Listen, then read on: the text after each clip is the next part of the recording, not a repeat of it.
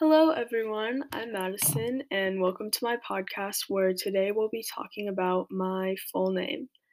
My full name is Madison Claire Reynolds, and the story of how I got my first name, Madison, is that when my mom was six years old, the movie Splash with Daryl Hannah came out, and my mom watched that movie when she was younger. And what happens in that movie is she's a mermaid, and somehow she's able to like gain legs and walk into New York and look up at the street sign Madison Avenue, and she named herself Madison after the street sign.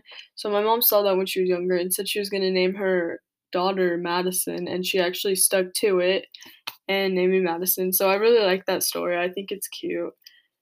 My first letter of my name, M, also matches with my parents, Melissa and Michael, and it means born to the mighty warrior, which doesn't technically fit. My parents aren't warriors, but I guess they are in a way. So um, yeah, and its origin is from England.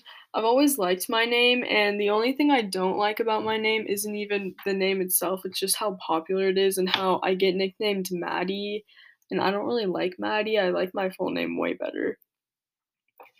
My middle name, Claire, is just to match my dad's middle name uh, because my dad and I have the same initials, MCR. He's Michael Craig Reynolds, and I'm Madison Claire Reynolds. So the C doesn't really have any meaning behind it except for my mom liked it and also because she sometimes says it's after Molly Ringwald's character Claire in The Breakfast Club.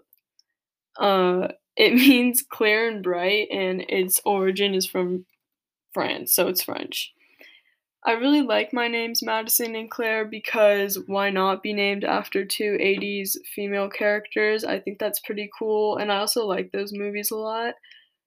Um, and my last name Reynolds has an English and Irish origin, and its meaning is son of Reynolds.